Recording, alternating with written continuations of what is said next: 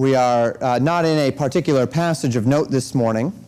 Going to be spending time in uh, a number of scriptures as we consider together uh, the nature of our Savior's birth. We begin our study today into this time which we call Christmas. Holiday itself has any number of incarnations, directed in any number of ways and for any number of purposes. We, uh, here at Legacy Baptist Church, are blessed to see in it a measure of memorial. A holiday in which the advent of our Savior of this, the, our Savior and the Savior of this world is acknowledged, and a time in which society still connects our joy and goodwill to the finished work of Jesus Christ. And this is a blessing. We thank God for this. It is, of course, that finished work that I'd like to contemplate over the course of the next several messages. We'll talk this morning and this evening and next Sunday morning as well. So, the account of Jesus Christ, of his birth.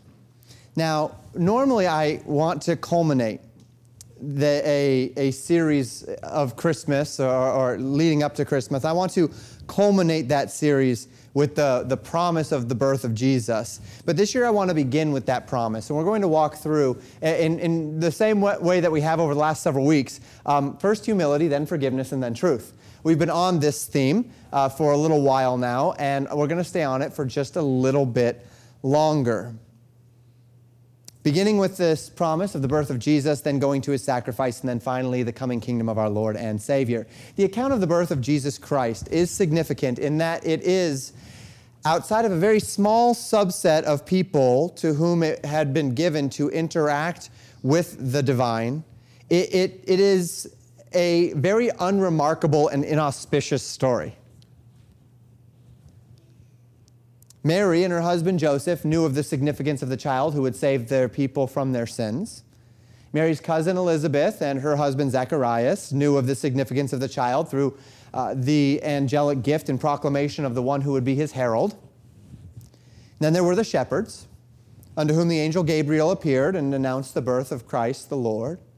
A month later, there was an elderly man and an elderly woman in the temple that would acknowledge the significance of his birth during Jesus' visit to the temple to be um, redeemed.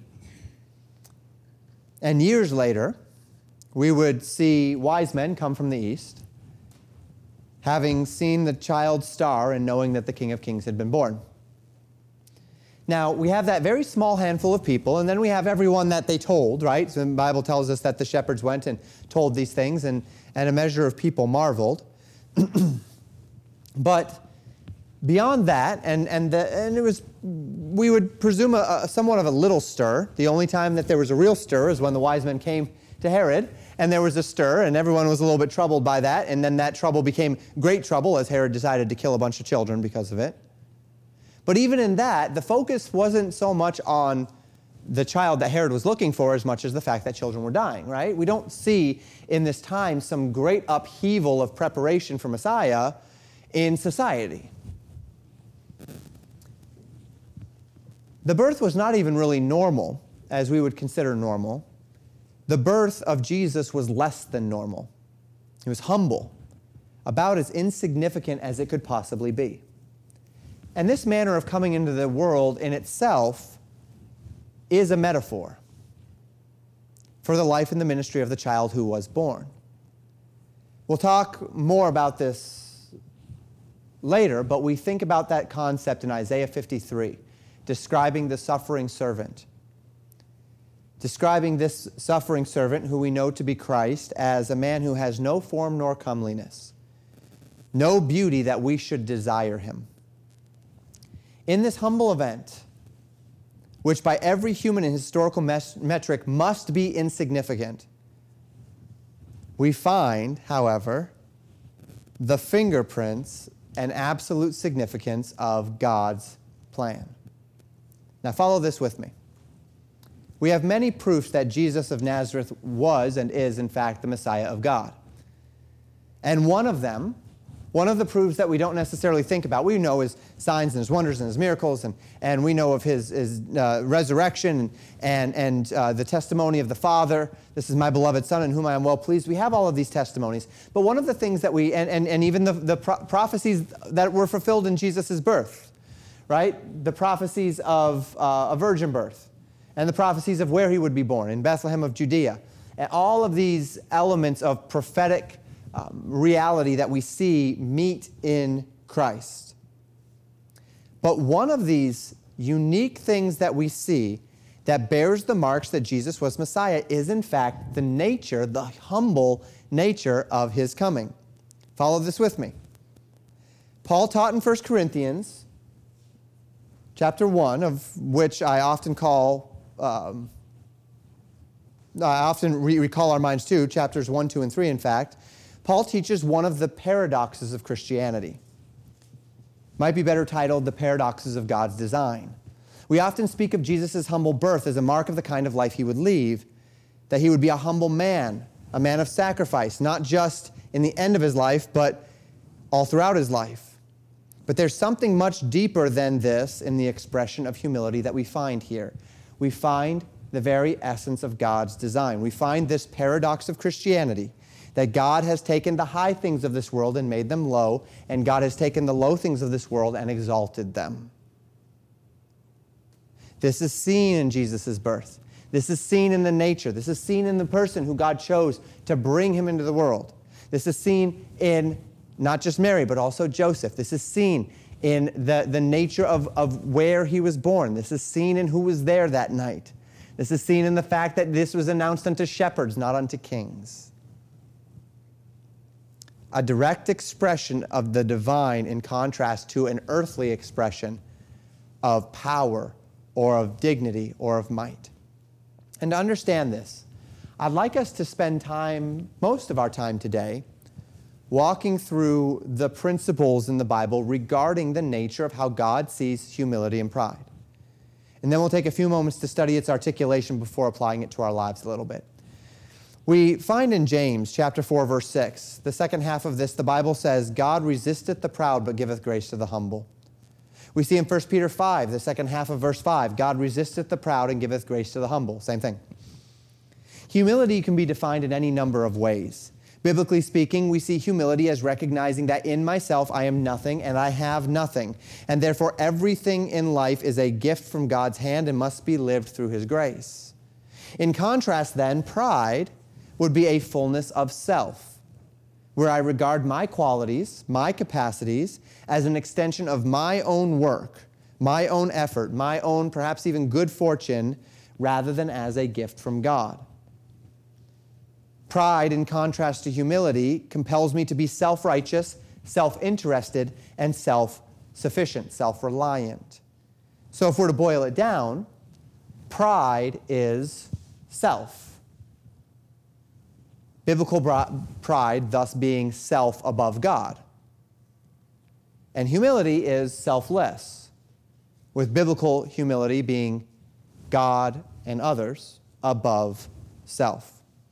And the Bible says God resists the proud and gives grace to the humble. These principles not just being found here in James, but being littered all throughout the scriptures. Proverbs 15 33.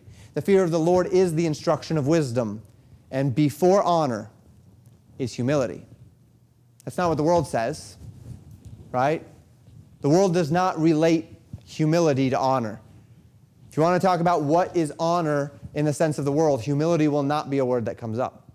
But the Bible says, before honor, before honor in the Lord, the one that God will lift up before honor is humility. Proverbs 18 12. Before destruction, the heart of man is haughty, and before honor is humility. That same principle. Proverbs 22, verse 4 By humility and the fear and the fear of the Lord are riches, honor, and life. Humility and fear.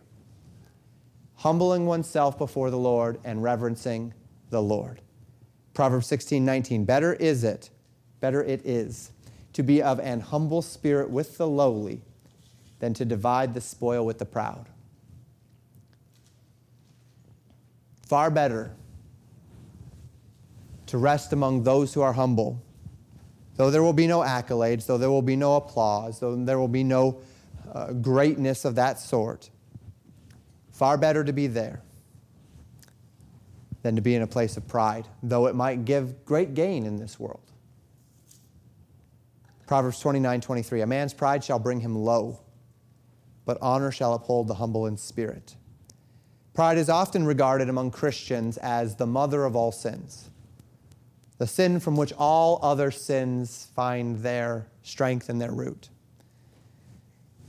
That it is only a man's, in a man's true conviction that he is somehow above God, that he is somehow entitled to disregard God. It is only in self, in the, the, the delusion that somehow I have the right to exalt myself above God in some way, shape, or form, that I could ever have any measure of comfort or confidence in rebelling against the design of my Creator and my Judge. But there is an interesting through line in all of these principles. As we think of the nature of self and how much of an affront self is to the God of all flesh, we recognize naturally that God is, is worthy of our humility, that God is worthy of our abasement, that to humble ourselves in the sight of the Lord is our reasonable service. But notice the through line. It doesn't just say, God resists the proud, so you had better be humble. It says, God resists the proud, but gives grace to the humble. God resists the proud, but exalts the humble. See, it's not just that God resists the proud. It's not just that God says, well, don't be proud, and if you're proud, I will resist you, and if you're humble, good for you, that's what you're supposed to do. It's, no, if you are humble, I will exalt you. I will bless you. I will give you grace. I will lift you up. I will uphold the humble in spirit. Those who align with reality as it exists don't just become neutral in this life, but they become the beneficiaries of great blessing. Because God is at the very core of his being gracious when at once we as humans operate in a manner which is in line with God's character, we then position ourselves to be the unencumbered recipients of that part of God's nature which is invoked when we obey. So, in other words, when we obey, we are actually invoking God's true nature of love and grace. And so, God then, in his, in, in his nature, pours out his blessings upon us. In the same way that when we are proud and we resist God, we, we, we elevate self, we are invoking the part of God that is just and righteous. And thus we must face that resistance. Let me illustrate this for you. I have a little boy who is very eager to become a man. And this little boy, in very little boy fashion, uh, is eager to express his abilities and his capacities, to reflect on the nature of his up and coming manhood, uh, by desiring to always compare his abilities and capacities to his father. So he has a habit of comparing himself to his father and attempting to do things to dominate his father. Whether that be, Dad, when you were my age, were you this fast? Dad, when you were my age, were you this strong? Or, Dad, you know, I can do that too. And he is constantly comparing himself to his father as a means by which to, to, uh, to, to establish his ma- manhood. So when we play sports, his mind is not necessarily on kicking the ball, throwing the ball, hitting the ball. His mind is on showing his father how much better he is than his father at everything. Now, the only problem is he's six years old, right? So he's not better than his father at anything. And it's important for him to know that he isn't better than dad. Now, there was a time where dad would play and son would win and dominate, and there's still a time and a place for that. But because of the particular mindset that my son is in, it means that much of our time playing involves my little boy attempting to dominate me and me resisting that domination and dominating him back. Now, this is not by my choice. I don't get my jollies out of competing and dominating six year old children. It's just, not, not where the fun lies in sports. But as long as my boy is going to entertain delusions of grandeur, there's going to be a fatherly obligation that rests upon me to help him relate himself to life properly. Because if I don't do this and I let him win all the time, and I actually allow him to think that he is better than dad at these things, then it is possible that he will be so convinced of his own superiority that he will then attempt to dominate someone else. And he will find very quickly that life doesn't work that way. And so I have to help him orient himself properly to the life and the surroundings that are around him, not being mean or cruel or anything of the sort, but as long as he is going to insist on dominating me, I am going to play by his rules, if I may put it that way. When at once we can just have some fun, and he's, he's, he's done dominating me, I am then free to stop dominating him. So then, if we may think about it this way, as long as I operate in competition with God, God is obligated to continually put me in my place through resistance, resistance and abasement. As long as I am going to continually insist that I'm better than God, that I know better than God, that I am stronger than God, that I can do this without God, God is going to go about his job of lovingly showing me that that's simply not true. When at once I rightly relate myself to my Father, and I place myself, lower myself to a right place with relation to God's design, understanding who He is and who I is, who I is, who I am,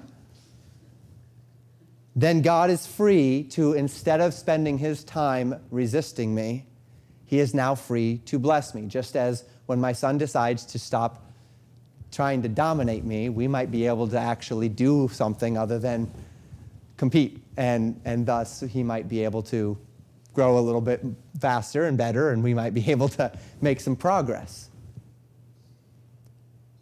And this is fundamental to God's design.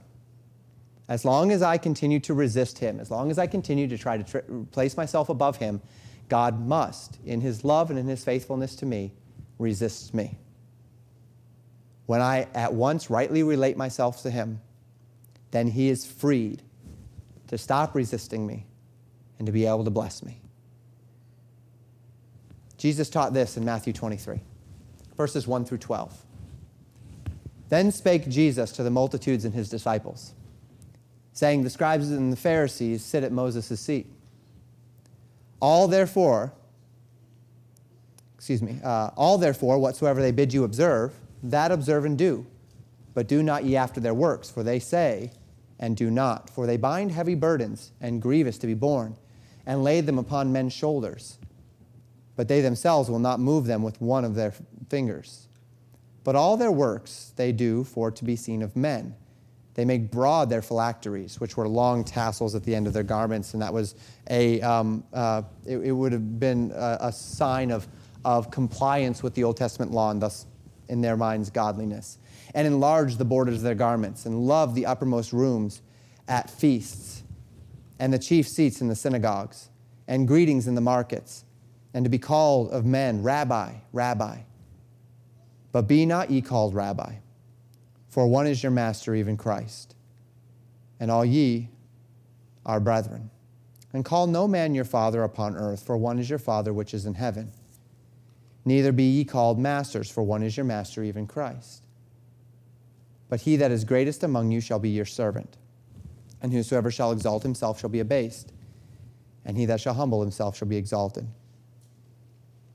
This is God's design. And in this knowledge, we are then afforded a unique perspective regarding the coming of Jesus Christ. Jesus didn't come in humility because this made his messiahship more ironic. Jesus didn't come in humility out of some random chance that this is just the person, this is just the woman, this is just the man, this is just the place. Jesus didn't come in humility just to fulfill prophecy. That's not how prophecy works. Much to the contrary, with all prophecy, the prophecy exists because of what would happen. Things don't happen because the prophecy exists, okay? You know what I mean by that? The prophecy didn't come to being and God said, oh no, now I've got to align with this prophecy. No. God gave the prophecy because of what was going to happen, right? So the prophecy exists because of what would actually happen. The reason why Jesus came in humility, Christian, why he had such obscure and humble beginnings, why his life was not one of honor or wealth or might, why Isaiah 50, 53 describes him as one in whom there is no beauty that we should desire him. The reason why Jesus came in this manner was because in coming this way, as with every other part of Jesus' coming, he fulfilled the very greatest essence, the very greatest representation of his commission to do all things in the name of his Father, to, to conform to the will of the Father, to pay the penalty for our sins. In coming this way, he perfectly reflects the contrast between the thoughts, the priorities, and the intents of this world, and the thoughts, priorities, and intents of God. He came as a living contrast to the direction that the world was pointed. He came as a living rebuttal to everything that the world holds dear.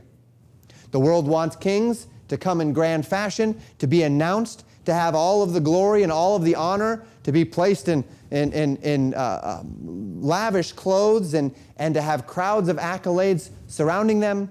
And Jesus was placed in a manger, wrapped in swaddling clothes, and rejoiced over by shepherds coming from their fields, right? That contrast is essential. That contrast is intentional. In coming this way, God showed something about himself and something about what he wants from us. And this thought gives way to Paul's teaching, as I mentioned earlier in 1 Corinthians chapter 1. Paul is writing to a church which was very, very proud which was bickering and arguing over who was superior. I'm of Paul, I'm of Apollos, I'm of Cephas. They were a divided church. They were carnal. They were driven by their flesh. They allowed sins, flesh, uh, uh, fleshly priorities to operate within the, the scope of the church. They were carnal as it related to uh, the people that were operating in the church. We think of 1 Corinthians 6 and the man that was fornicating with his mother in law. We read uh, once a month in our time around the Lord's Supper, around the Lord's table, uh, in 1 Corinthians 11, about the carnality of the way that they invoked the Lord's table. They were withholding from those that, that did not have the means by which to provide for themselves. Uh, they were turning it into a drunken and revelous feast. They were, they were carnal to the core, selfish. They were really only a hollowed shell of a New Testament church not at all a reflection of the true and living God. And Paul's letter to them was a direct, but in every way possible, quite gentle rebuke.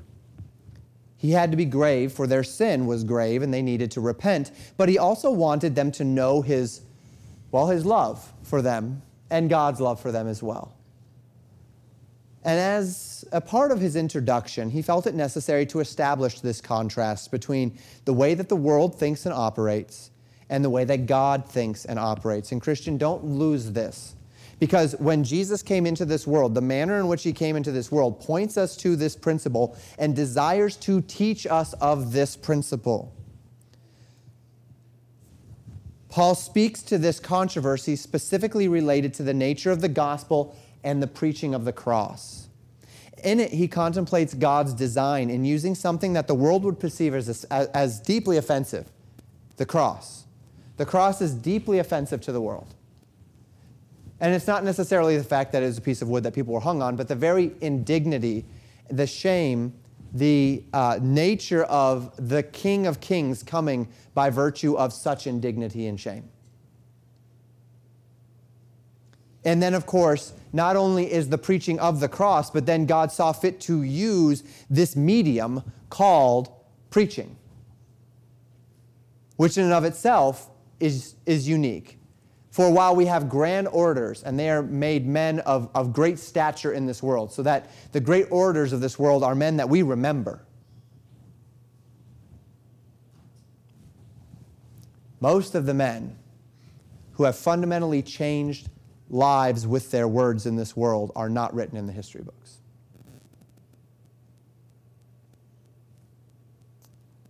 The majority of the men who have fundamentally affected nations, empires, in ways that no orator ever could, are not written in the history books. It's the foolishness of preaching, the preaching of this offensive thing called the cross that God has used. So he wrote in 1 Corinthians chapter 1 verses 18 to 29. For the preaching of the cross is to them that perish foolishness, but unto us which are saved it is the power of God. For it is written, I will destroy the wisdom of the wise, and will bring to nothing the understanding of the prudent. Notice the contrast here. When Paul speaks of the foolishness of preaching, it isn't because words cannot be powerful. I just mentioned that, right? Words are without question one of the most powerful things in humanity, most powerful things humanity has ever known. Words, whether that's written or spoken, words are powerful. But much to the rather, it is the kind of words which are foolishness. The word the world is impressed by eloquence by the things which appeal and stimulate mind and emotions, deep things, complicated things, beautiful sentiments. But God brought a message which subverted all of those expectations. The gospel is simple. The gospel is rooted in a message of human incapacity, human sinfulness, with the only true solution being humility and repentance. To allow God to do for us what we cannot do for ourselves. If you want to win people to your cause, that's not the way to do it. Those are not the words to use. But to those who have the faith to hear it, see, here's the thing. If I want to, if I want to win people, if I want to make friends, the preaching of the cross is not the way to do it. But if I want to see the power of God, if I want God to win people, the preaching of the cross is the only way to do it. In these words, there's no power for me, but there's all the power of God. That's a paradox. That's strange. That's subversive of our expectations. That's not the way the world works, but that's how God works. To those who have the faith to hear it, it is the essence of the power and glory of God, the preaching of the cross, God doing for me what I cannot do for myself. Continuing, where is the wise? Where is the scribe? Where is the disputer of this world? Hath not God made foolish the wisdom of this world? For after that, in the wisdom of God, the world by wisdom knew not God. It pleased God by the foolishness of preaching to save them that believe. For the Jews require a sign, and the Greeks seek after wisdom. But we preach Christ crucified unto the Jews a stumbling block, unto the Greeks foolishness, but unto them which are called, both Jews and Greeks, Christ the power of God and the wisdom of God, because the foolishness of God is wiser than men, and the weakness of God is stronger than men. Okay, so we see the contrast, right? That God has designed a system where all the wisdom and even the communicative capacity of those dedicated to the spirit of this world falls flat when compared to the power of the gospel of Jesus Christ. That all of the orators in the world can spend their days and their hours uh, um, weaving their words together into great eloquence in order to move the hearts of men, and the power of the gospel can turn the hearts on a dime should the Lord will it. And Christ would prove this taking 12 unlearned men, these disciples, and using them not just to build the church of Acts, but using them, as would be testified by those in the cities to which they went, to turn the world upside down. These men did not have an education of formal note, but they were men who had been with Jesus. They were men who had followed Jesus. They were obedient men. They were men willing to set themselves aside and give a message, a message of foolishness, a message which would win them no friends, but a message which would win God hearts. The world needs orators. The world needs men of charisma. The world needs men of power. The world needs men of honor. The world needs men of wealth to accomplish their tasks. The world looks for these kinds of men. The world elevates these kinds of men because the world needs these kind of men. The gospel needs no such authority, no such charm, no such resources. The gospel only needs men and women who are willing and obedient. And the power of the gospel can pierce even the darkest of hearts. But it also means that for those who are proud and those who are dedicated to self, the gospel is deeply offensive. The educated world wants an elaborate and sophisticated system.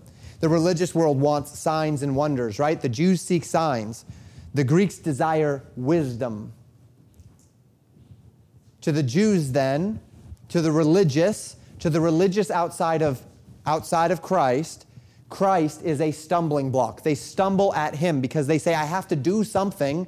I must do something. If I don't do something, there can't be any success. I need I need steps, I need metrics, I need results, I need to see, I need, I, I, I, need, I need the checklist. And so the religious world stumbles at that stumbling stone that is the gospel of Jesus Christ. The, the, the, the educated world, the wise world stumbles because they say, no, it must be elaborate. It must weave itself in and out of the fabric of all of human wisdom and understanding. It must build upon the knowledge of the ancients. And so it is to them foolishness, this whole foolish thing of this man who was nobody saying these words and dying and raising again. That's foolishness. But to those that believe, it is the power of God. The gospel gave us this very unique thing. This gospel gave us a teacher, but a crucified teacher foolish to the Greeks, offensive to the Jews, but unto those who are listening, Christ, the power of God and the wisdom of God, showing that God's foolishness is still wiser than the wisest of men. And God's weakness is still more powerful than the most powerful of men. Continuing, verse 26 For ye see your calling, brethren, how that not many wise men after the flesh, not, not many mighty, not many noble are called. But God hath chosen the foolish things of the world to confound the wise, and God hath chosen the weak things of the world to confound the things which are mighty, and base things of the world and things which are despised hath God chosen, yea, and things which are not, to bring to naught things that are, that no flesh should glory in his presence. So here's the design God has chosen to use things of humility, things of foolishness, things of weakness things which the spirit of this world rejects, despises. And he has chosen these specifically. He did not choose these at random. He has chosen these specifically to paint the direct contrast between the way of man and the way of God. So that if a man desires to reap the benefits to come from following God by faith, he must do it by consciously rejecting the spirit of the world with all of its temporal benefits, with all of its temporal advantages, and instead embrace the Spirit of Christ with all of the temporal shortcomings and disadvantages that might come along with it.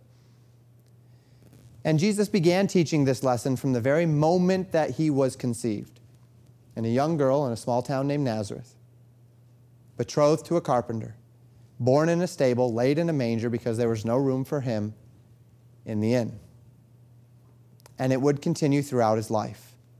Speaking what he was told by his father, doing what he was told by his father, a man of absolute humility and submission and obedience, reflecting in himself the deepest essence of God's design, a man who humbled himself that God could exalt him in due time. And this is the lesson that I would desire for us to carry away from this first contemplation on Christmas this morning.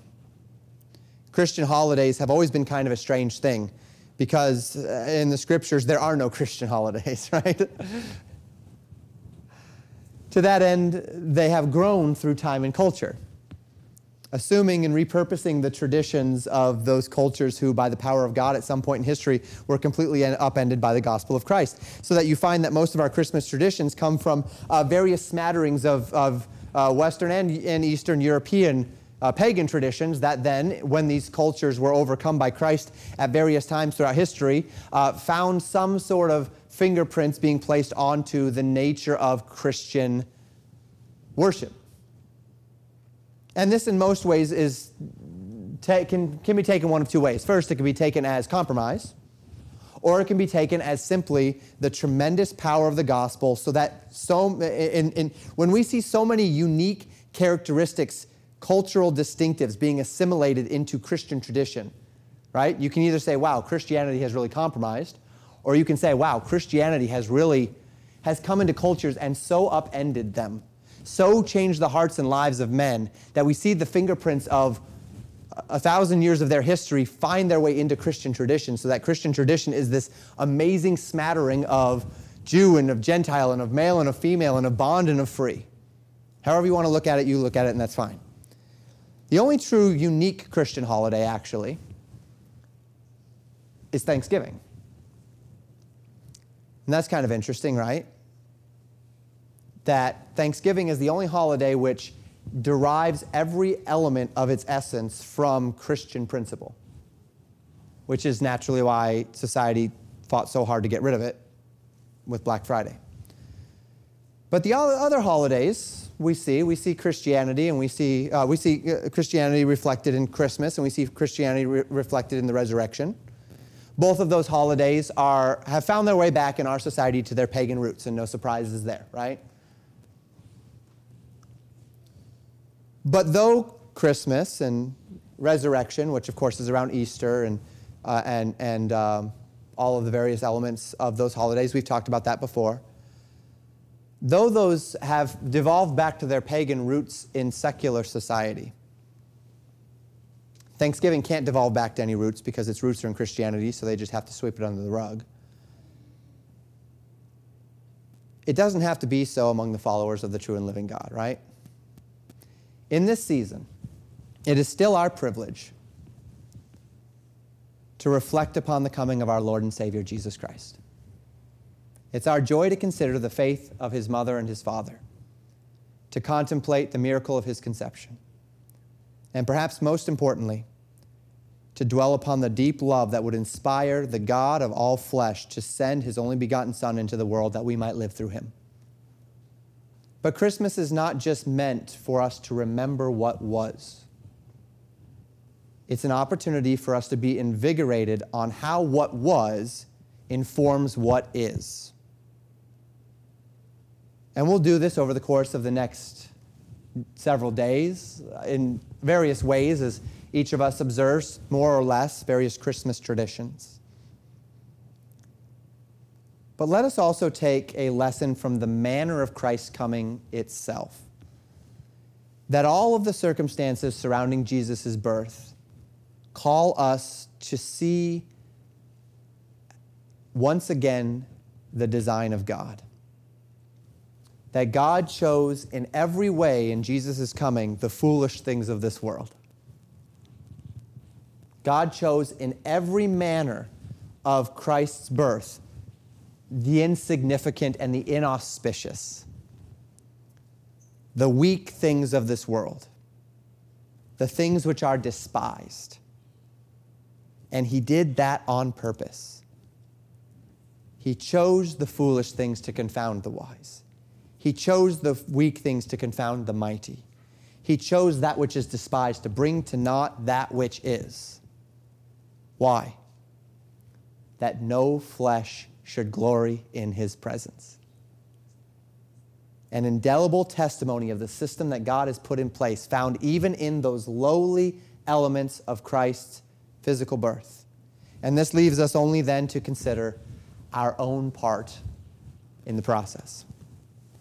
If our shepherd and the bishop of our souls, if our master and our king, the one whom we follow, if he, in love and obedience to the Father, would humble himself so, and not just humble himself in manner of living, but also even in manner of appearing, how much more should I do the same? If God's design is so indelible in the heavens that every essence of the life of Jesus reflected humility and submission in obedience to the will of the Father, how much more ought my life do so? We'll consider in the weeks to come as well. But if Jesus' choice in doing these things led to such exaltation and glory before the Father, How foolish would it be to follow the wisdom of this world? How silly would it be to subvert ourselves in the world to come by following the might of this world? How much would it bring to naught our expectations of eternity to pursue honor in this world above God's design? And so we're reminded that God's way is not man's way, that God's thoughts are not man's thoughts. But as the heavens are higher than the earth, so are God's thoughts higher than man's thoughts, and God's ways higher than man's ways. And let's use this Christmas season and all the other ways that you're going to utilize it unto God's glory. Let's utilize it in this season to remember Christ's humility and to guide our feet to align them with that sentiment. And that in a world that is rapidly running into this um, spirit of pride and of self exaltation, may we be walking the other way, following Christ down this path of humility, knowing that God resists the proud but gives grace to the humble. Let's close in prayer. Thank you for listening to Pastor Jamin Wickler from Legacy Baptist Church in Buffalo, Minnesota. More information about Legacy Baptist Church and a library of sermons are available at www.legacybaptistchurch.net.